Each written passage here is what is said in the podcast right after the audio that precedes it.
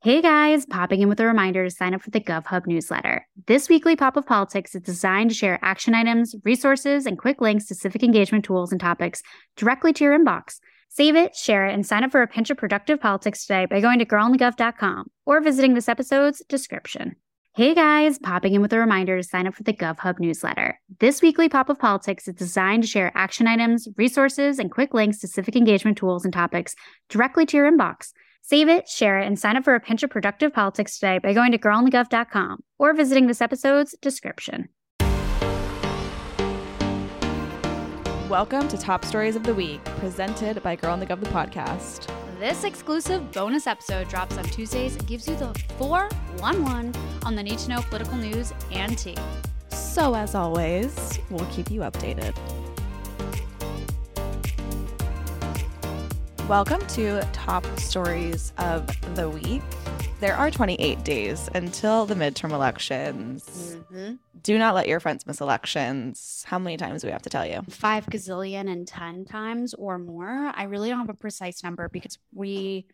We are clearly not number gals. But anyways, friends don't let friends miss elections. We have a collection that says that exact phrase on it because it is our mantra, our motto, our go to phrase when it comes to voting because it's just true. You need to make sure that your friends vote and your friends need to also do the same to you. It's like, it's like the, I think the civic, what is the phrase? Like loyalty It's- test. Like, oh, you oh, know I what I mean? gonna It's say like- it's the civic version of don't let your friends text their ex. You know, like it's just that true, vibe. But also, speaking of just the sentiment, I Mm. am working on at the moment planning a Mhm. gathering for my friends to bring Oh. their ballots over. I was going to do it for the primaries, but I just thought of it too late and I couldn't execute. But it's happening for this general election.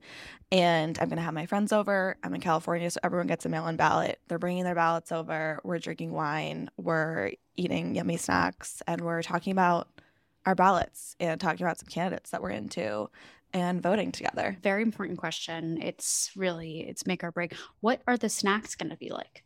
That's all in the works. So I just Okay. remembered this concept literally this morning and I just texted my friends. I'm like, get ready. It's actually happening this time. And so I'm about to enter party planning mode. So stack suggestions are on the table for anyone. like a charcuterie board where it says vote. Like, you know how people get like really into designing a cute charcuterie board? Like, you could make a Mhm. V out of like the meats and then nuts with like the O or like whatever. Cute. Again, suggestions are welcome and needed. So, but my point is, you should also do something like this. I think it'll be a fun way to make sure your friends don't miss elections and have fun doing it. And also to just like bring politics into your friends group's conversation. I think this is a fun, friendly way to do that. And hopefully, moving forward, it is a topic that you can continue to talk about with your friends, continue to stay engaged with your friends. And I think having a little voting party is the perfect way to implement that into your friend group. So, just a suggestion. I love it. Suggestion box, check mark. Thank you. Thank you very much. You know what else you can also talk about at said party? Hmm. Or gathering or J chill sesh or I don't what do we what do we call a hangout these days? Whatever. Anyways, you can also bring up the giving circle that we have with the States Project. I also need to send that in my friend group. I just sent it to my family finally. I've been the worst about it, but also about to drop that in the friend group. Blue. And I just donated too. I haven't donated yet. I just, you guys, it's okay. Sometimes how- sometimes we're just behind. Like it just Yeah. happens. That's life. It's I don't really have any good words of wisdom, mostly because I haven't had enough coffee today because the coffee that I did drink had a bug at the bottom of it. And when I mean a bug at the bottom of it, I mean a massive moth. Like this thing Ew. was huge. Ew, Like- ew. And I at first, this is everyone has to suffer because I suffered through this. So sorry, not really. I like at first thought it was like, you know, some coffee has like sludge at the bottom, like it just like somehow like the grounds didn't get like, you know, grounded up or the, the grounds didn't get ground, whatever. You know what I mean? I thought it was that. And then I put it up to the light and no, it was a massive drowned moth, like one of the ones that are like this big. Ew. I'm scarred for life. They're Um, so, those ones are Yeah. so big. And I feel bad because they're like friendly, you know, they're friendly bugs. They don't do anything to you, but they're just so large and it's like they're enough to freak you out and you're like i'm not going to kill one of those things because that's like Yeah. actual murder because they're so large. Like little bugs i'm okay with killing but like big ones i'm just like no that's actual murder that i'm committing you know? So like So- what so do you do with the friendly. I'm like- moths the big moths? I don't know what to do with them. Again we have obviously some things to plug per usual. We mentioned our friends don't miss friends collection Friends don't miss friends. Friends don't let friends miss elections collection. That's on social goods right now. So you can head to their website, go to the brands tab, and look for the Girl on the Gov X social goods collection. And you can see all of the products there. There's a trucker hat that says it, there's a tote that says it, there is a pop socket that says says it, there's stickers. So go check it out and get your friends don't mess friends don't let friends miss elections. Didn't know we created a tongue twister before this election. So there's that on that. Speaking of our giving circle, super important stuff. Again, I just sent it to my family. So it's okay. It's never With too only late. seven days left to go. It's never too late. It's never too late. It's true. And that's why, and that's the message here today too, is that like we're telling everyone right now, and there's probably a lot of people who haven't donated yet. But guess what? It's not too late. And basically, what this giving circle does is it helps dismantle really a lot of GOP control and power in our state legislatures, and they have really built power across the country for decades now and are trying to now use that power to push policies that violate human rights, that you know threaten our democracy. And so we partnered with the States Project to create this giving circle that raises money for underfunded progressive state legislatures, state legislator races to take power back and protect people in the states because we have seen with a lot of the issues that we are facing today, how they really all come back to our state governments and the power that they hold there. So definitely give a few dollars if you can, send to your friends and family. And I think collectively we can we can hit our goal. We can raise a bunch of money and help take this power back. So donate what you can. A dollar, ten dollars, whatever it is. Fifty. I did fifty because I was feeling bold and I wanna, you know, protect our states, you know? Bold and I don't know. I don't know. but that's our housekeeping for today. We will bombard you with more tomorrow. so there's that on that.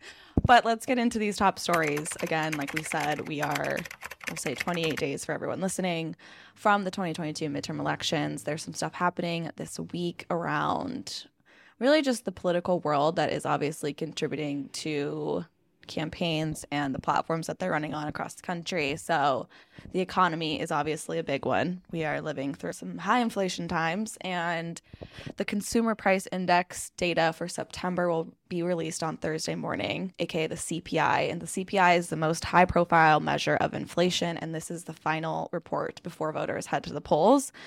With the Federal Reserve jacking up interest rates by 75 basis points at a time, Congress, Wall Street, and the White House are searching for any signs that inflation is cooling. And so, as we've noted, the US economic picture is incredibly complex right now. The economy added 263,000 jobs in September, and unemployment is at a 50 year low of 3.5%.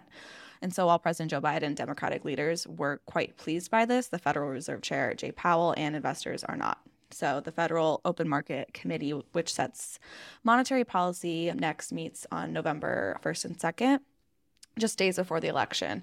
And so, another jumbo, quote, jumbo rate hike is practically guaranteed at this point. So, that's a little news update on the economy and again, how it's playing into what voters are looking at, what campaigns are talking about. So, there's an update there. What else is happening? The January 6th Select Committee will hold a hearing on Thursday. The panel hasn't released an agenda for the session yet. And so, what's also happening is that even though the Senate is out until mid November, the Senate Judiciary Committee will hold a hearing on Wednesday for six of Biden's judicial nominations, including Anthony Johnstone's nomination for the Ninth Circuit Court of Appeals. So there's that. And there's actually some interesting news here because for the second time, second time for during his gubernatorial campaign, violence has touched GOP rep Lee Zeldin of New York, and two men were shot outside of his Long Island home on Sunday.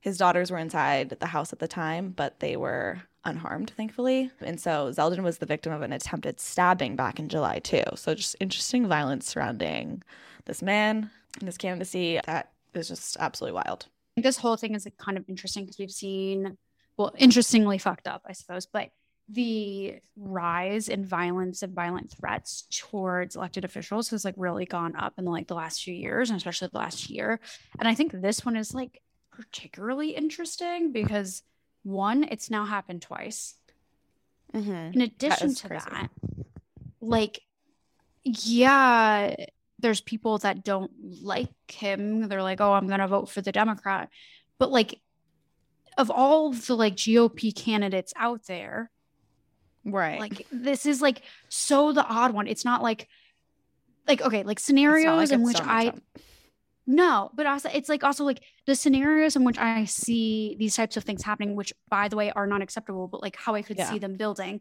It's like, okay, there is a real threat from like one party to the next or whatever. So they're trying to use scare tactics or something like that. Or there is like like absolute firebrand, like a Marjorie Taylor Greene or something Right. like that. crazy. I'm like, is this some like mob shit? Like, why? You know, it's It like maybe New there's some behind so- the scenes shit happening. Yeah, I don't know. Who knows? Oh, don't don't you worry. That is the first thing that went through my head. I was like, who are you involved with? Like who like who did you screw over? It's giving Sopranos, but But anyways, yeah, glad glad stuff. everyone is safe regardless. hundred obviously, percent always. But I I like saw this answer. and was like, hmm. Hmm, Yeah. wow, that's that's an oddball one. But It's scary as fuck.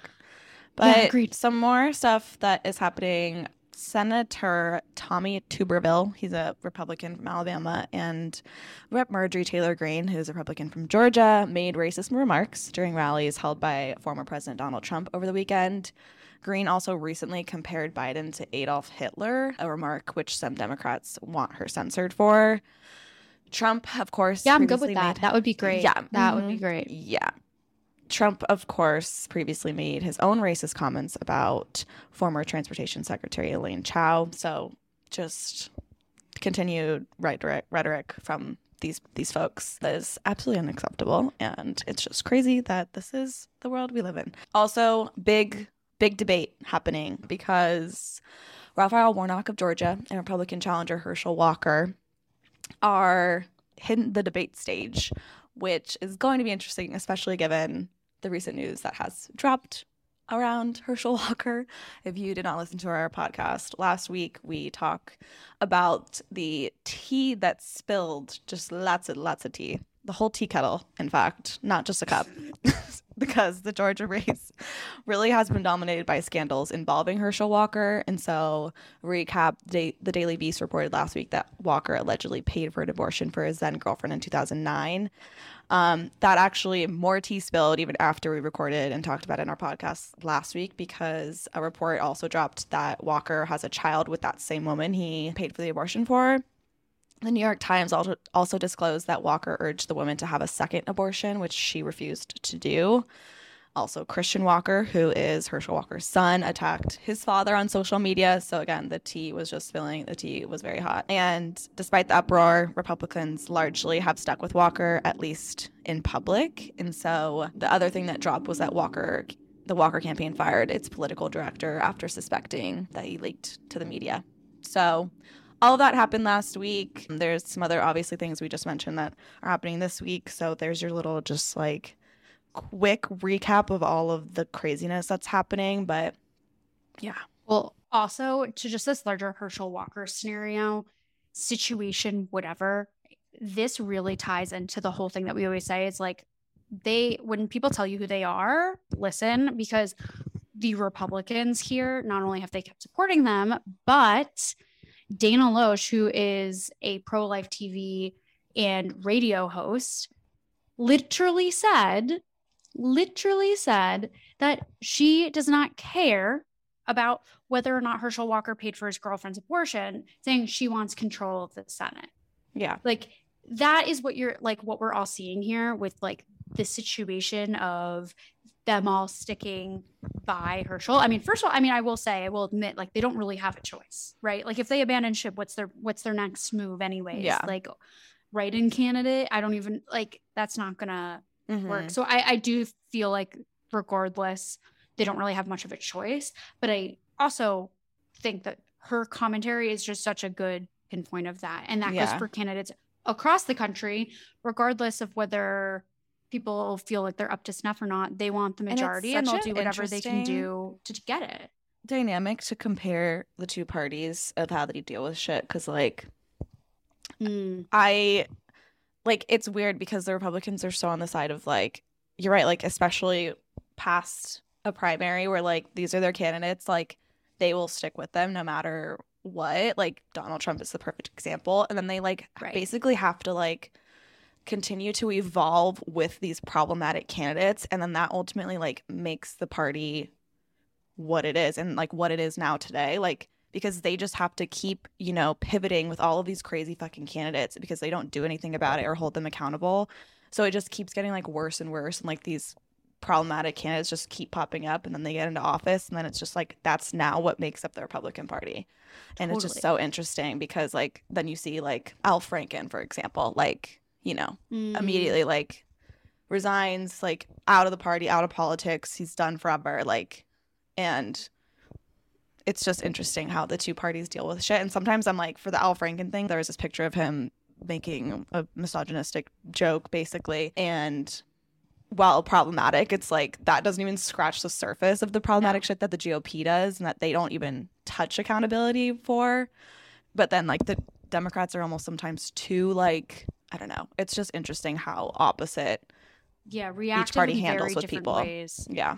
Very, very different approaches. I think this might be the one time I ever agree with Mitch McConnell, but he did make comments recently about candidate quality. And that's part of like the rift that's happening between him and what's his face from Florida, Rick Scott.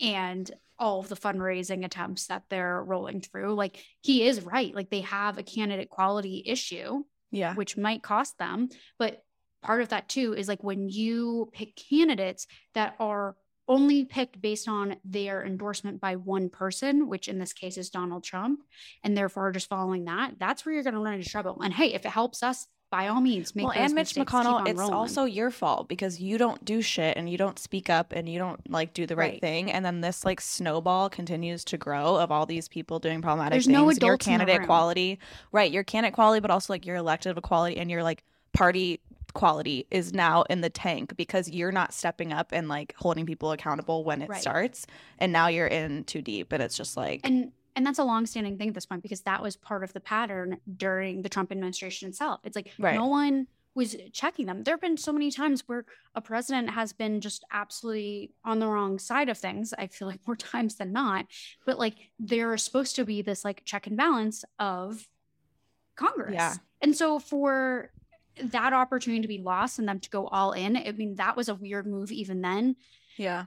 And now but it's also like an ode to like the, our system too right. because it's like you know what are you supposed to do when you're in a two party system and you know you have your priorities and the only way to get your policy priorities done is if the candidate in your party wins and it's like if you're past a primary you don't have any other option what are you supposed to do right. but it's like it's Although, kind of ode to our system and how much that needs reform too and i don't know if this is like an option every every spot but like one of the campaigns that got totally bamboozled via write-in candidate was the mayoral race in Buffalo, New York. What was it last year? I'm bad mm-hmm. at timing, but that our friend Drasana was the campaign manager for. And yeah. India Walton won the primary fair and square. And the guy that was running against her in the primary, who obviously lost, ran a huge write-in camp write-in campaign was the word that I'm looking for. Yeah, I guess write-in yeah. campaign. We'll just go with that because I'm lacking words today. And he ended up winning and mm-hmm. he totally like yeah he bamboozled it. I yeah. there is another word i'm looking for and i cannot think of it for the life of me. It's monday. Regardless i do think this whole scenario of how parties react to scandal these days super interesting. Like i think the gop very much runs into it just accepts it. It's the no adults in the room scenario. Yeah exactly well, moving on, our tangent and rant aside, there's another story to talk about. There is. There is. And it is the teacher shortage that has been growing and growing over the last few years, but especially last year. So, the challenges of the past couple years have made one already demanding profession that much harder, and that is teaching. The pandemic ramped up pressure on teachers with the added stress of adapting to remote learning. But now, even with the worst of the pandemic behind us, teachers are facing the next set of challenges in the classroom, from pay to parents and politics, which hence why we're talking about this, right? Like mm-hmm. that is the that is the trifecta. So one of the issues is educators nationwide have been underpaid forever, by the way, literally forever. Forever. Like I it's like actually disgusting. Yeah. Anyways, they're also undervalued, under resourced. I could go on. Both of my friends that were teachers are out of it now as a result of all of these things. Like yeah, they were like, yeah, too. yeah. Anyways, to get into this story, those problems were exacerbated by the pandemic and put under national spotlight, forcing many teachers to leave the profession altogether, which we were just mentioning. Many of the nation's public schools have started the 2022 23 school year with teacher shortages. A new survey from the National Education Association found 53% of public schools were understaffed at the beginning of this school year. 60% of them reported struggles with shortages since the start of the pandemic, when teachers were working on the front lines, overhauling lesson plans to adapt to virtual learning, and helping students understand and make it through the pandemic. It's difficult to nail down the exact number of classrooms facing teacher shortages, but reports from across the country detail staffing gaps that stretch from hundreds to the thousands, according to the Washington Post. One school official says they've never seen it this bad. The September jobs report proved just how serious the shortage is. The US recently recovered the total number, number of jobs lost during COVID, but the education sector is seeing no such recovery and continue to see losses in September. And so the question is why we have a shortage. Past the pandemic induced teacher exhaustion, experts point to a number of other factors for the shortage, including low pay, hello, a lack of respect, more red tape, lackluster support, unprecedented political intervention, and overbearing parents, which those last two are very much connected. For example, one study found that roughly three quarters of Texas teachers seriously considered leaving the profession over lack of respect and support. And I think this whole thing is so interesting because we recently were on the Interesting with V Spear. And this was one of the things that we talked about about education and how fundamental it is to everything else. Mm-hmm. And here we are in a scenario in which we are underpaying our teachers, undervaluing our teachers. Education Secretary Miguel Cardona attributed recent teacher shortages in the US to low pay and a lack of respect. It's so funny how that just is just a continued theme throughout these articles and also mm-hmm. just reality. Teacher shortages are most common in special education, elementary school, followed by math and English as a second language or bilingual education, according to the results of the August survey done by the National Center for Education Statistics, an arm of the U.S. Education Department. Schools nationwide are also reporting a shortage of bus drivers, custodians, and mental health counselors. Also, looking at this element of pay, the topic of teacher compensation isn't new, but has gained significant attention following the pandemic. A stunning report by the Economic Policy Institute found teacher wages have been mostly flat since 1996. Many states and school districts have utilized the billions of dollars in federal COVID relief aid to reduce shortages by using the money to boost teachers' paychecks. Not enough, guys. Through bonuses, raises, and college loan forgiveness. Again, not enough. Retention and recruitment, where budgets can't accommodate raises, school districts are forced to think outside of the box to incentivize teachers to stay. And some are widening their search nets in an effort to find more people who can do the job. Hmm, I don't know, tax major corporations and raise teachers' wages. Just an idea here, folks, for the people in the back. Okay. Some school districts are putting entire school days on the chopping block using a four day work week to entice teachers. In Missouri, 25% of all districts will be on a four day schedule this fall. The shorter week is also being tried in New Mexico, Colorado, Oregon, Idaho, and South Dakota. Okay, so here's my immediate question for that. So then who's paying for the child care for the working parents that work five days a week? Mm-hmm. What are they doing? What are they supposed to do with their kids for yeah. that fifth day? Mm-hmm. Would love to know. New state law in Arizona signed by Governor Doug Ducey last month allows college students to become teachers, making it easier for aspiring teachers without bachelor's degree to gain work experience in the classroom. This is yeah. ridiculous. In Florida, a similar law allows military veterans who served for at least four years to hold K through 12 teaching jobs honestly, this one is so much worse to me than the college students that at least had the eye on the prize being a teaching job. It's just crazy also, that we need just because you're a veteran doesn't mean that you can't also become a teacher, but you also need to be trained just like you need to be trained to be in the military. I cannot. Right. When like really the problem comes down to how they're paid and like lack of respect, those are the two reoccurring themes we're hearing right now. It's like those are I think really easy things to fix, especially given the amount of money we waste on unnecessary things in this country like i mean i think also too this really comes down to the fact that teaching has long been a woman dominated field so this is the patriarchy at its finest. I mean, right. the fact that we are like fighting tooth and nail to I mean, just, like, have teachers paid to have like a living wage. Yeah. It's just insane. Like the amount of teachers where it's like they can't live anywhere near the school district that they teach at because they can't afford to, or they can't afford basic necessities, or they don't have supplies for their classrooms. And not to forget where we have a lot of school districts where the funding is based on property tax. And mm-hmm. if there isn't a good property tax base based Yeah. on redlining and so many other things, I mean, it's so deep. You know what I mean? Like, And it's there's crazy how long this has solutions been a here. problem. Like, and this has totally. been a problem forever. And it's, I feel like we're now starting to finally really feel it of like, of really the consequences of our inaction around, you Mm. know, fixing our education system, helping our teachers, etc. And one thing I will say I wanted to highlight in regards to the story is that someone we've seen be a real champion of this is Beto O'Rourke in his platform that he's running for governor of Texas. And he is making this a pillar of what he's running on, which is amazing, especially given that like Texas is one of the states that is feeling this the worst. And I've just continued to hear him speak on this and, you know, advocate for it and make it a real priority of his campaign and of his candidacy. So just wanted to highlight highlight that. You know what But I think on. like everyone should do, and I think we need to make a point of this too, because I feel like by just total accident of like the news cycle, we haven't done done it enough, is asking every candidate where they stand on teacher raises and Yeah, it needs generally to be education. It needs to be something Right. asked about across the and you board, know across the I think that's our responsibility too. Like, and we we need to be those people as well. Moving on to the next segment of this story, which is parents and politics.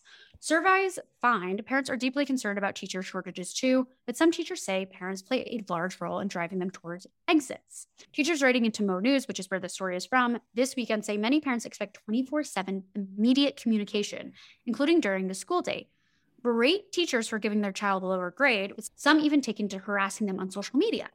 Then there's a growing movement of parents who say they want more of a say in their kids' curriculum. That has left some teachers feeling like parents and politicians, and sometimes their own school board members, have little respect for their profession. Teachers say there is a lot of misinformation on social media driving some of the controversies. It comes amid escalating culture wars in education that has left parents uneasy about certain curriculum being taught in the classroom, like social emotional learning, race, and history. It's driving a deep divide between parents, teachers, and school boards. Some parents believe that education around or acknowledgement of sexual orientation has no place in the classroom. Others take issue with history lessons that put an emphasis on racism's role in shaping U.S. history will lead kids to view people for their skin color first. Advocates of expanding sex education in schools say learning about what it means to be gay or transgender can help children understand how to treat those different from them and will therefore reduce bullying down the road. Proponents for race related history curriculum say teaching kids to be colorblind actually perpetuates racism, and that lessons around structural racism are key to eradicating it. As Americans get set to vote in the midterms in four weeks, education has emerged as one of the top voting issues, with many Republican candidates amplifying the fight for parents' say in education on the campaign trail.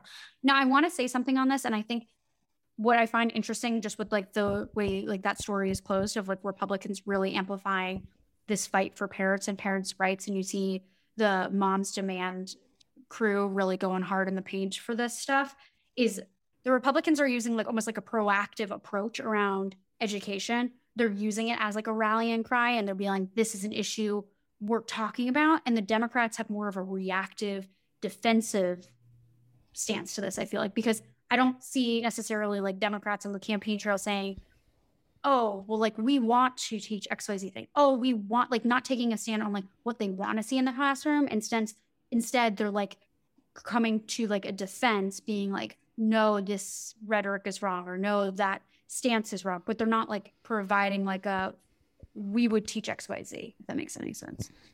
Yeah, I think nobody knows what the fuck to do or to or what they're talking about, honestly. And it's also a testament to just how the focus has not been on education for so long. And then all of a sudden, Yeah. like this is now coming to the forefront for a lot of people. And it's like we need now our leaders to react. And it's just interesting, yeah, to see some of the reactions from both parties.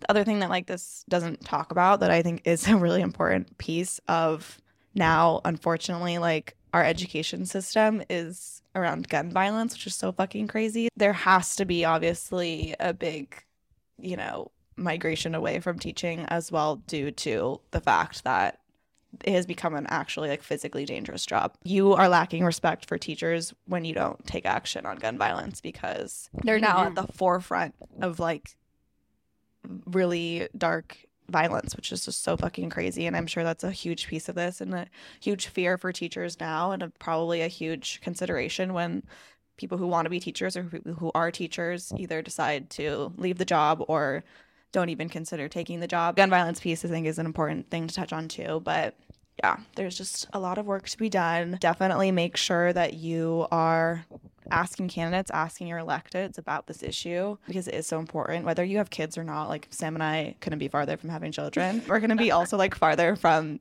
being in school. Like, but it's just so important this issue, and We're I think everyone needs life. everyone needs to care about this and ask our leaders to make this a priority before it's way too late, even though it's already too late right now. But nonetheless, moving forward to a story around dank because Joe Biden What? is pardoning What did you just call it? dank. That's a that's what you have to say on TikTok so you don't get shadow banned. You know what's interesting is you must be on weed TikTok, and I'm I'm not. I'm not on weed TikTok. That's what even like Envy's TikTok about this story, they said dank as well. And I realized after I saw their video that the one I made when the story first dropped, I said marijuana a bunch and I'm like, it got zero views and I'm sure that's why. So but yeah, dank Samantha, get with the times. wow, I missed that one. But what we're talking about is weed because huge story. Joe Biden is pardoning Americans with federal convictions for marijuana possessions, which is great news. But there is more to the story because there is still tons and tons of people that will remain in jail due to minor drug offenses because of state laws. So that's what the story is about. But basically, by pardoning Americans, that it's about 6,500 people that are within this federal. federal, yeah. Yeah. So that's not that many people, especially given how many people we incarcerate. Um, but nonetheless, by pardoning Americans with federal convictions for marijuana possession, President Joe Biden said he aimed to partially redress decades of anti drug laws that disproportionately harm Black and Latino communities. So while Biden's executive action will benefit thousands of people by making it easier for them to find housing, get a job, or apply to college, it does nothing to help the hundreds of thousands of mostly Black and Hispanic Americans still burdened by state convictions for, mar- mar- for marijuana related offenses.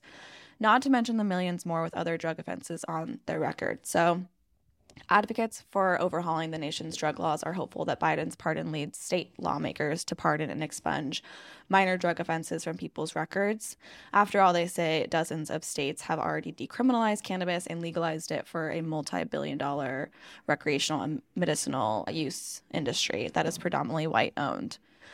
So, this is a quote from the Director of Federal Affairs at the Drug Policy Alliance. She said, We know that this is really the tip of the iceberg when it comes to people who are suffering from the effects of past marijuana prohibition. And so, the decades long war on drugs, a sweeping federal legislative agenda that Biden actually championed as a U.S. Senator, and that was mirrored by state lawmakers, brought about mass criminalization and an explosion of the prison population. And so, an estimated tens of millions of people have had marijuana related arrests on their record since 1965.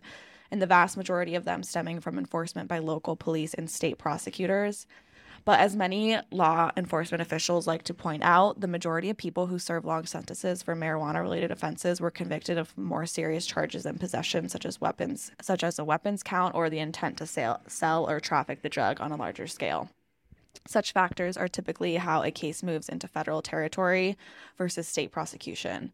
So, still, reform advocates counter that many of them aren't violent, violent drunk, drug pins. Am I okay? Drug kingpins. In a 2021 Associated Press review of federal and state incarceration data showed that between 1975 and 2019, the U.S. prison population jumped from 240,593 to 1.43 million people, which is fucking insane. Of them, about one in five were incarcerated with a drug offense listed as their most serious crime. The passage of stiffer penalties for crack cocaine, marijuana, and other drugs in the 1990s helped to triple the Black and Hispanic incarceration rates by the year 2000. The white incarceration rate only doubled fucking wild. And despite state legalization or decriminalization of possession of up to certain amounts, local law enforcement agencies continue to make more arrests for drug possession, including marijuana, than any other criminal offense, according to FBI crime data. And the president's pardon of more than 6,500 Americans with federal marijuana possession convictions, as well as thousands more with convictions in the majority black city of Washington, captures only a sliver of those with records nationwide. And that's likely why he has called on state governors to take similar steps for people with state marijuana possession convictions. Hey guys, popping in with a reminder to sign up for the GovHub newsletter. This weekly Pop of Politics is designed to share action items, resources, and quick links to civic engagement tools and topics directly to your inbox. Save it, share it, and sign up for a pinch of productive politics today by going to girlonthegov.com or visiting this episode's description. Oh, big story and uh, you know yeah. a big move by Joe Biden, but again, it, it does come back down to our states, and it's just another example of why it's so important to pay attention to your state government. Make sure your friends are voting for reps in the state house, state senate, governors. So many of these issues come down to our states, especially these days, and so this is just literally another example of that. Um, well, I'm super curious to see generally what all these governors do across the country, Democrat or Republican in general, because part of like this move is not only obviously they say to signal, but it's to really be like, okay, I've done this, now follow my lead, which I do think is a very like traditional role of the president, right? It's supposed to be like, we're going to create the temperature in the room. And this is one of those moments of like how they are looking at marijuana related policy and convictions and policing and all of that. So I think that's interesting. But I think what will in particular interesting within that bubble is how Republican governors choose to move on this because making legalization of marijuana is actually quite popular amongst Republicans. And like Nancy yeah. Mace, who is a Republican candidate slash also Congresswoman in North Carolina, is actually very, very pro this and actually pretty bipartisan, even though I disagree with her on almost everything. But regardless of that, it's like kind of one of those things that I feel like is so bipartisan. It is. Yeah. so much bipartisan appeal. Like, because every time I go also to down a deep dive of looking at candidates all over the country, Republican, Democrat, et cetera, like that is a theme that I see across both or even more conservative Democrats, especially running in just more conservative areas. Legalizing weed is like on their websites. It's mm-hmm. very much a part of their campaign. So yeah, I'm curious to see how the reaction goes there. Also, were you surprised when this dropped? Yeah, like, I didn't shit. know it was really in the works, but I'm proud of of Joey B for making moves on this. But it's just and it's an interesting issue because it's like also kind of racism in plain sight. Like the majority of people who are in jail for simple marijuana possessions are people of color and now the legalization of marijuana is a white dominated industry and the just kind of hypocrisy there is blaring, as I like to say. I guess that's my new phrase. I said it last week too. The hypocrisy yeah. is blaring. Yeah, definitely continue to call on your state reps, your governors to make moves on this as well. I think it's just absolutely not okay that there are literally states where marijuana is legal, but people are still sitting in jail for simple marijuana possession. It's fucking there's if I was like the family member of anyone oh my God, in that yeah. scenario, I would not be okay. Like I would hate the world. Like it's just so crazy to me that that's the reality. But yeah, nonetheless, Agreed. those are the top stories of the week. Tomorrow, come back for our guest epi with drum roll, please our friends at Political Playlist. This was such a fun conversation. We talk about young politicians, young members of Congress, and why it's so important to make sure we vote for younger folks because we need some fresh blood in there. We need some representation for our generation. And we talk all about that and have have some fun doing it. So definitely tune in. And before we go, don't forget Friends Don't Let Friends Miss Elections. That's how we sign off until election day. We'll be talking to you tomorrow. Toodles. Toodles.